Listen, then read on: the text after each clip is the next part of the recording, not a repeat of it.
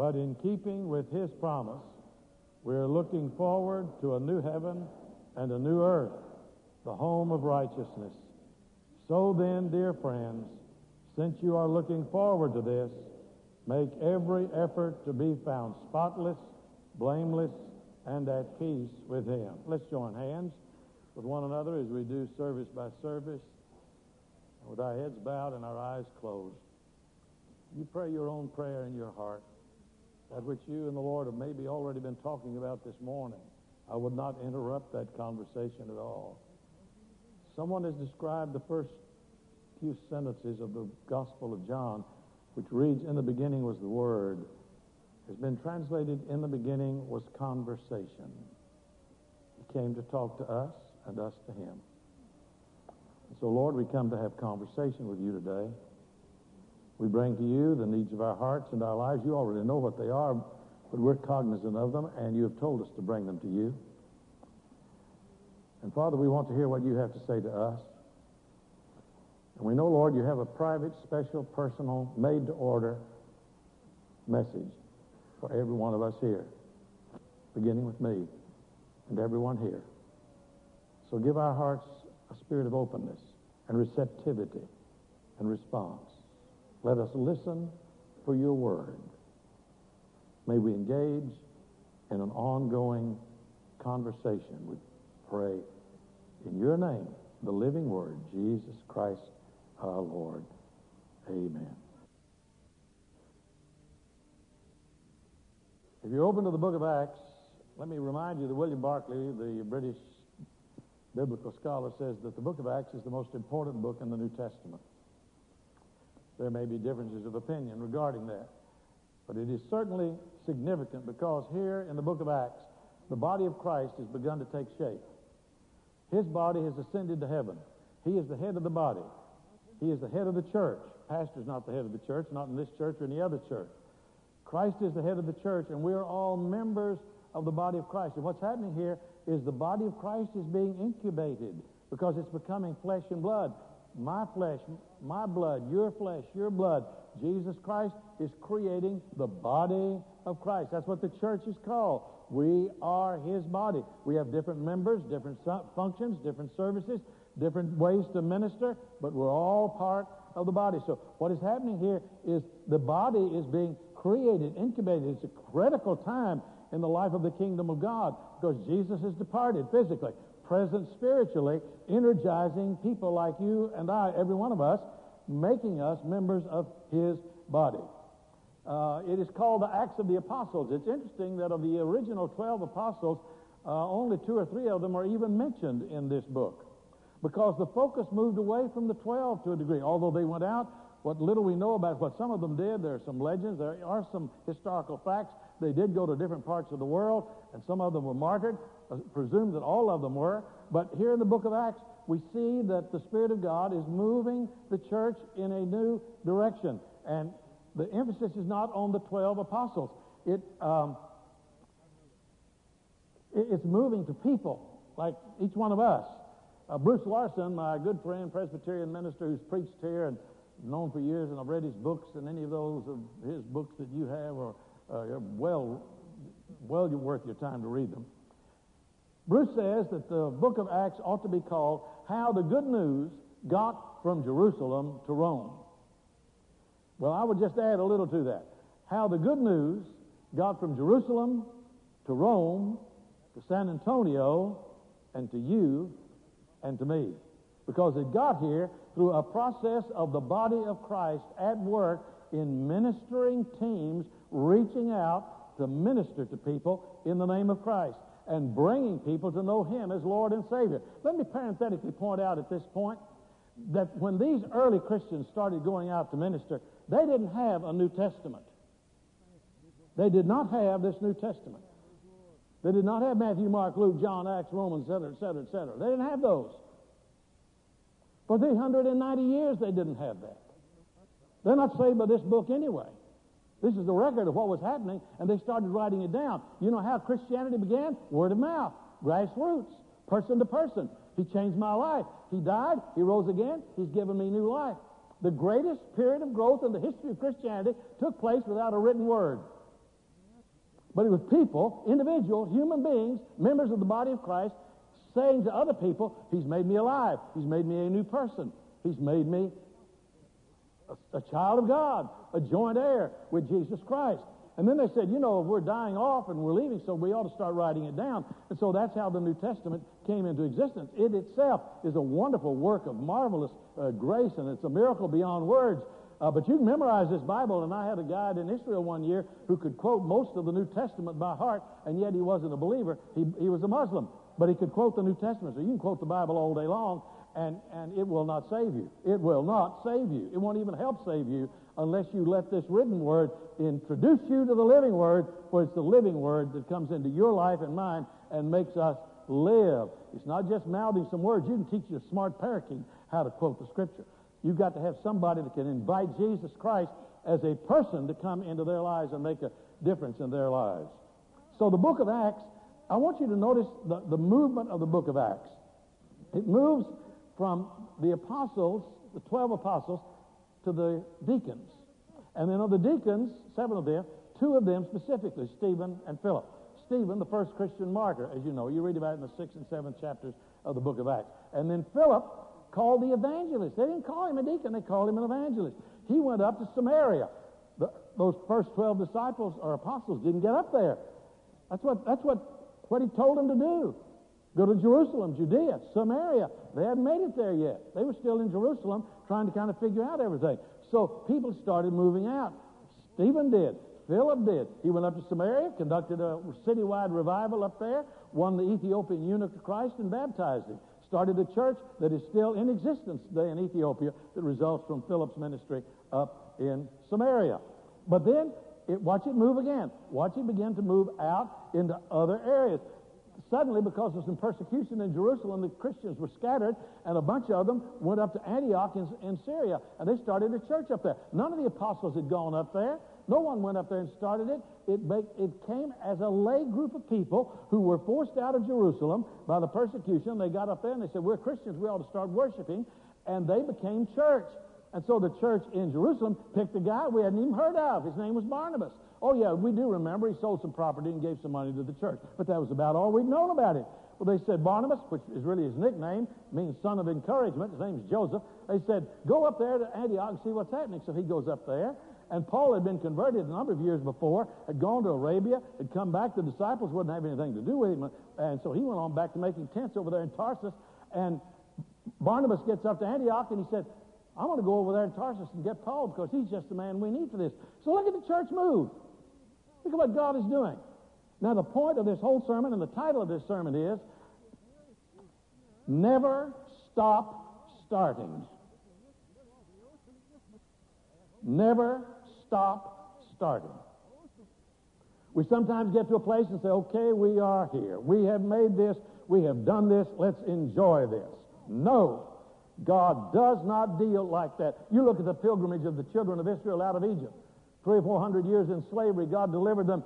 What did He do? He led them out. They'd camp for a little while around uh, an oasis with a tent, and they'd worship there. They didn't build any lasting structure because why? They were pilgrimage people. They were moving on. That's a parable of what the church is supposed to continue to be. And even when they got into the promised land, they had to fight for it to get it. They never stopped starting. They never stopped starting. They kept going and going and going and never got to the place where they said, well, let's sit back now and enjoy this. Let's, let's get in a spiritual recliner, put uh, a warm blanket over our lap, and hum nearer my God to thee until Jesus comes back.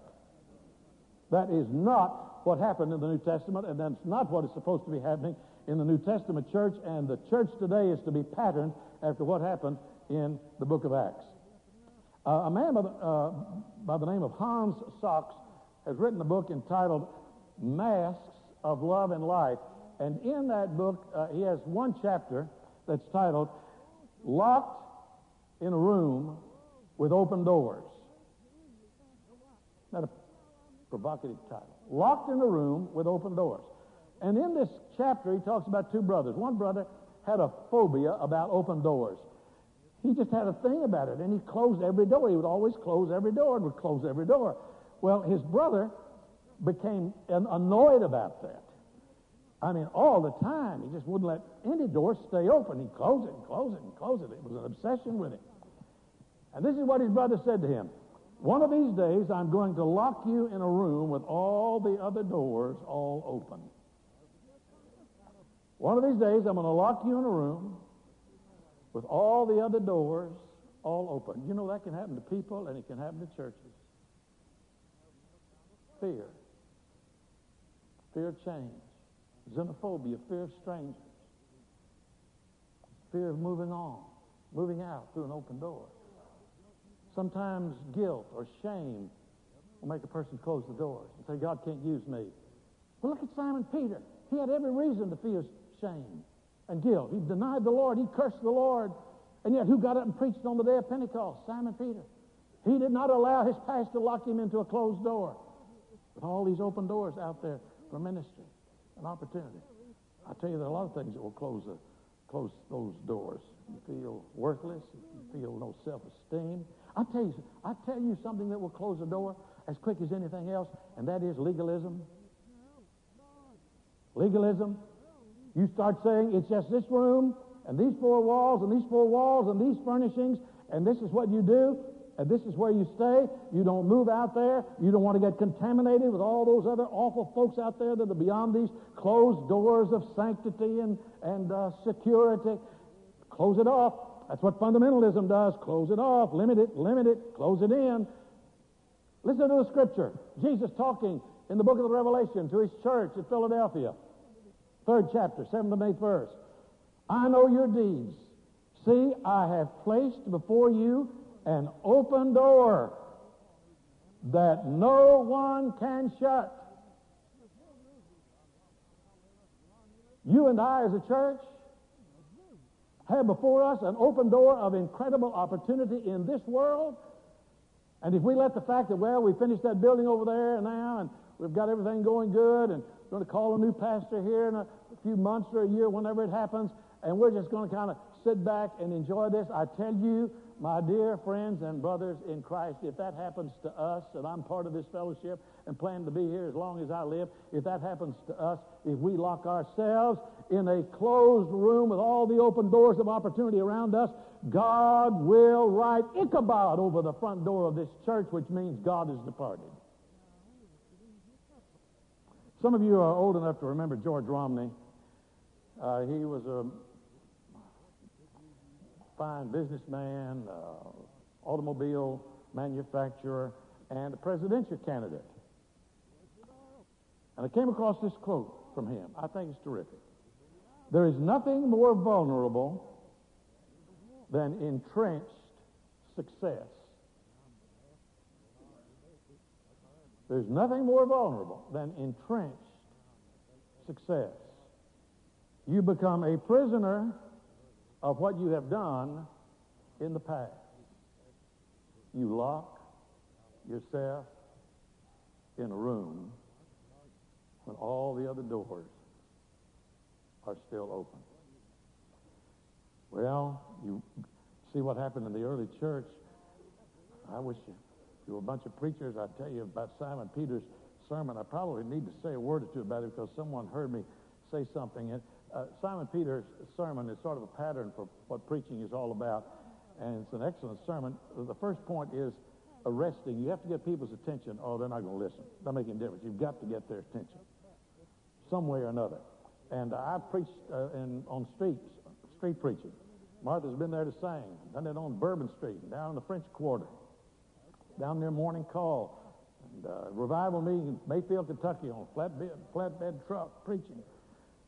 I didn't know Bron Clifford, but I'd heard about him, and he was an incredible preacher. And they were to have a street service at one of the universities, uh, or on the campus of one of the universities in Florida. I don't know whether it's University of Florida or Florida State, one of the two big universities, state universities. And so Bron Clifford, I said, well, you're to preach. So he said, okay, I will preach. So he got up there. He didn't know, how do you get a crowd of college students to stop and listen to you? And this is the way he did it. He said, there is no God. There is no God. He said it about four or five times. There is no God. And by then he gathered, gathered a little crowd around him there. There is no God, a student said to me the other day, and I went on to tell him about Jesus Christ and what he could do in his life. He got their attention. You better get your, their attention, or they're not going to listen to you. The second point of his sermon is he understood his crowd. He appraised the folks who were there. He fit his sermon to meet their needs. Led by God's Spirit, of course, but he used his mind, which he wants us to do, to have this mind in us, which is also in Christ Jesus. The third point of his sermon is it is Christ centered. There is no preaching that's not Christ centered. It's not preaching. It may be a lecture, it may be informative, it may be entertaining, it may be good, it may even be inspirational, but it doesn't have lasting effect unless it's centered and based and founded upon Jesus Christ. Theology is the foundation. Theology is the foundation. But you know, you can you can you can have a you can have a foundation and still not have a house. Theology, theology without action, without ethics, without involvement, theology without activity and ministry is like a foundation without a house. And the house, activity, however good it might be, activity without a foundation is not going to last. It's built on sand. So what God wants is a solid foundation, Jesus Christ, and we are to be the body. We're to be the building, is another analogy used in the scripture of, of the kingdom of God. We're to be the building built up a spiritual house, Peter said, to offer up spiritual sacrifices acceptable to God by Jesus Christ. And then, quickly, the characteristics of a New Testament church. What happens when the Holy Spirit becomes part of a group of people? What happens to them? First of all, they are committed. And you read it in the, in the uh, second chapter, the last part of it beginning with the 42nd verse. They devoted themselves to the apostles' teaching, to fellowship, to the breaking of bread, to prayer. Everyone, notice the inclusiveness of this. Everyone was filled with awe, and many wonders and miracles were done by the apostles.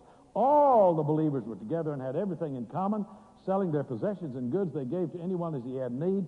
Every day they continued to meet together in the temple they broke bread in their homes and ate together with glad and sincere hearts, praising God and enjoying favor with all the people. And the Lord added to their number daily those who were being saved. It was a committed group of people. They were committed to God and they were committed to one another, like these mission teams we're going to have, like your Sunday school class.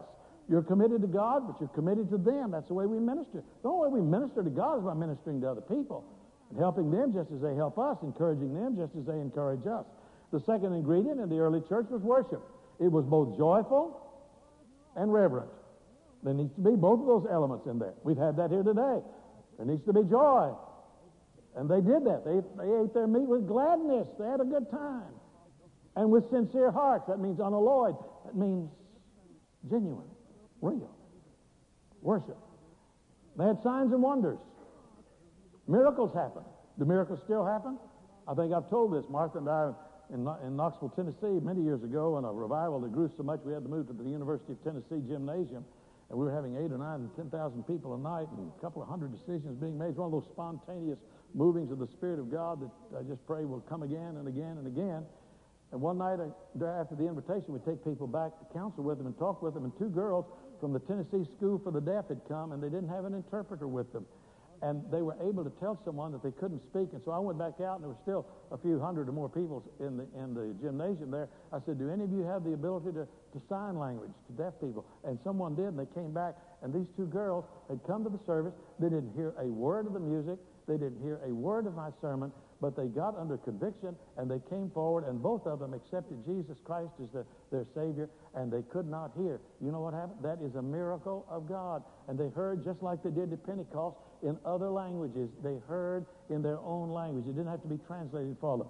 Was it a miracle of speaking or was it a miracle of healing? Probably a miracle of hearing, where they heard, just like those deaf girls heard the word that really counts, which wasn't my word, but the word of God that came to her through the work of the Holy Spirit. So miracles still happen in people's lives. And a lot, a lot of you know that. A lot of you are walking miracles uh, yourself. And then the next ingredient, of course, is a reputation. They had a reputation People liked them. Now the religious crowd didn't. The religious crowd never does. They don't like anything. They don't even like each other. They don't. They do not. They, they, they just cannot get people who, are, who, who agree with them on every jot and tittle, every point, every one. You have to just pass this rigid test or you're not in. And if you're not a Jew, and if you're not a devoted Jew, and if you don't keep all 600 plus laws, well, then you're a sinner. They had all of it. Now, that crowd never took to Jesus.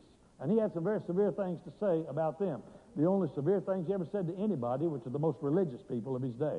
Never said anything like that to prostitutes, tax collectors, sinners, whatever they might have been.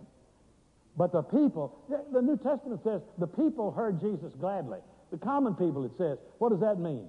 That means folks just like you and us. We've got common problems, sins, failures, frustrations, needs. But people who get very religious, and they get Mr. and Mrs. better than everybody else, well, then suddenly they don't like it. Well, those are the folks, the state and the religious leaders of the day were the ones that got together to get rid of Jesus. That, that's always been the case. Always been the case. So one reason I'm for separation of certain church and state. It always, it usually hurts the state. It always kills the church. Always need to be separate. But the people like them. I mean, they said, my goodness, look at these folks. We've known them and their lives have changed. It's terrific. It's terrific. Now, I hate to tell you this. I'm going to make it real short, but that's the introduction.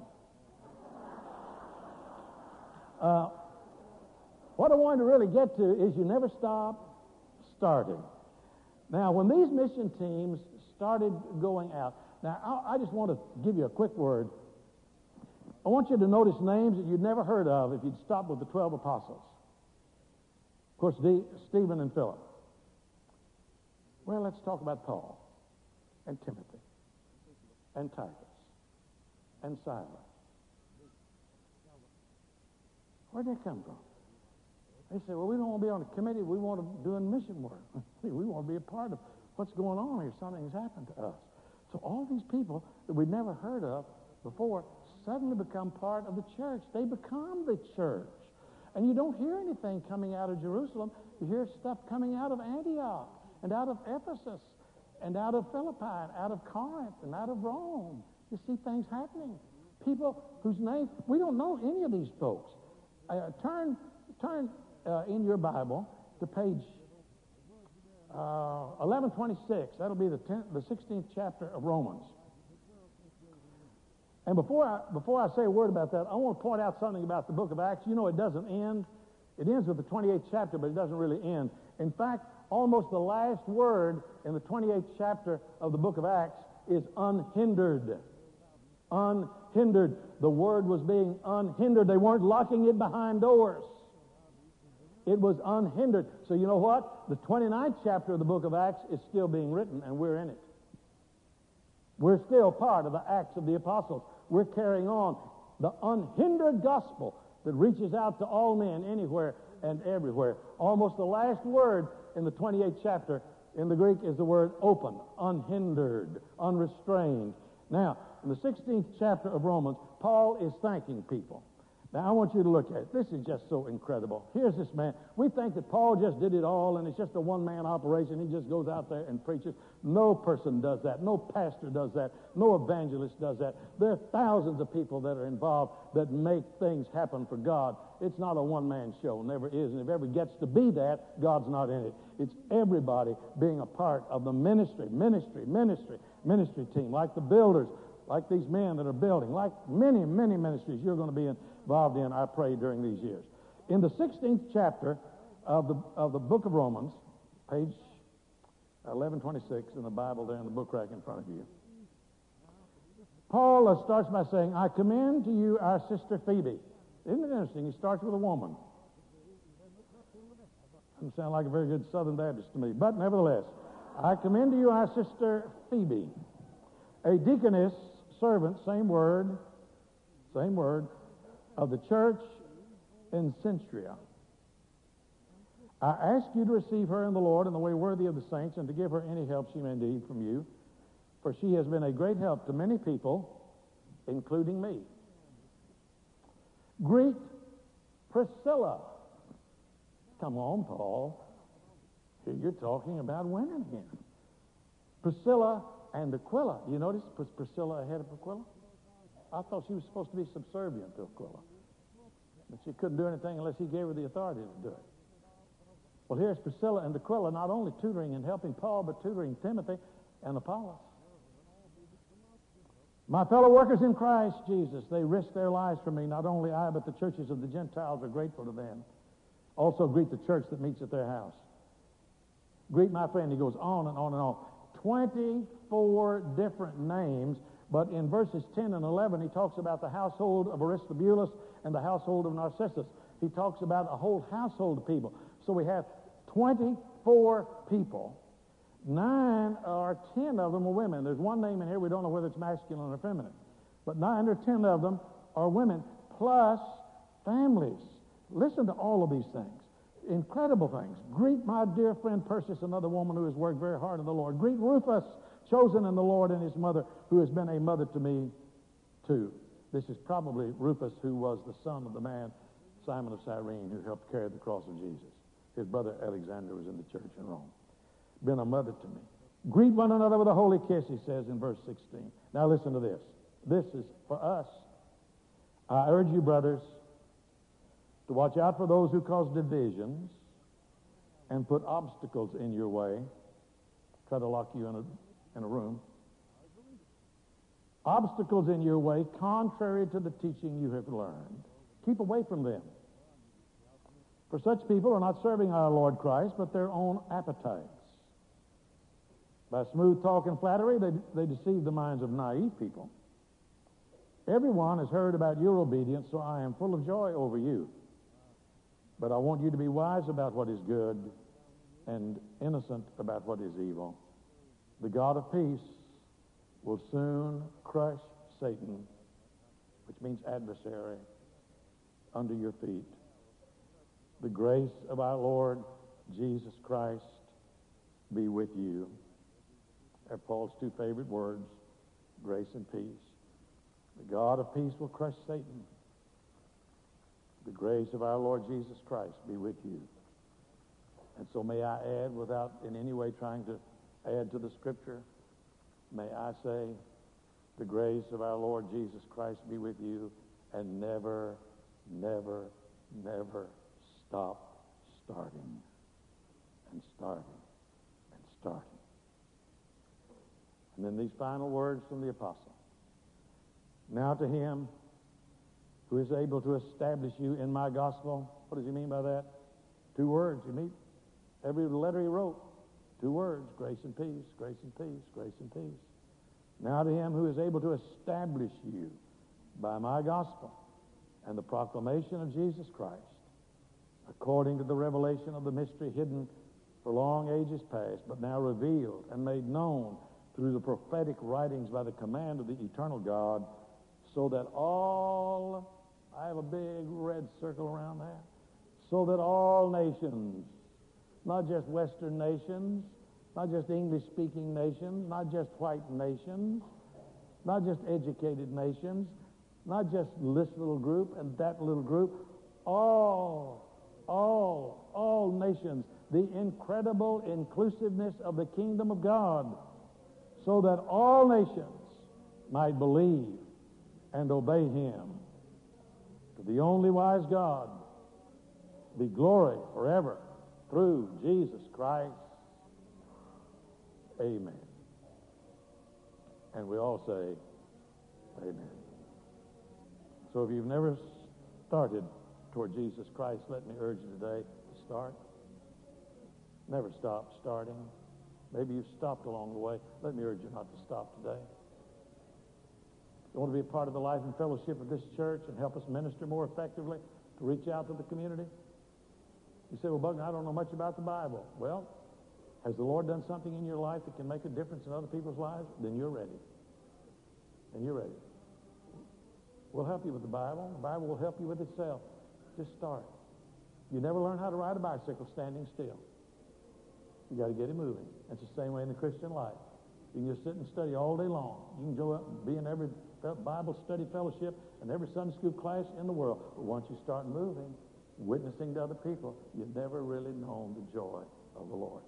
So if you're a follower of Christ or want to be a follower of Christ or have questions about it, come this morning. We'll talk with you and share with you. It's the Lord's invitation. It's just as open and, and inclusive as it was when Jesus was here. Unfortunately, religion has come along and put in a lot a little small print. Let me tell you, my friend, God didn't put any small print in his invitation. He said, Whosoever will may come, and that means anybody and everybody, no one excluded. So come. Let's stand and sing God's invitation.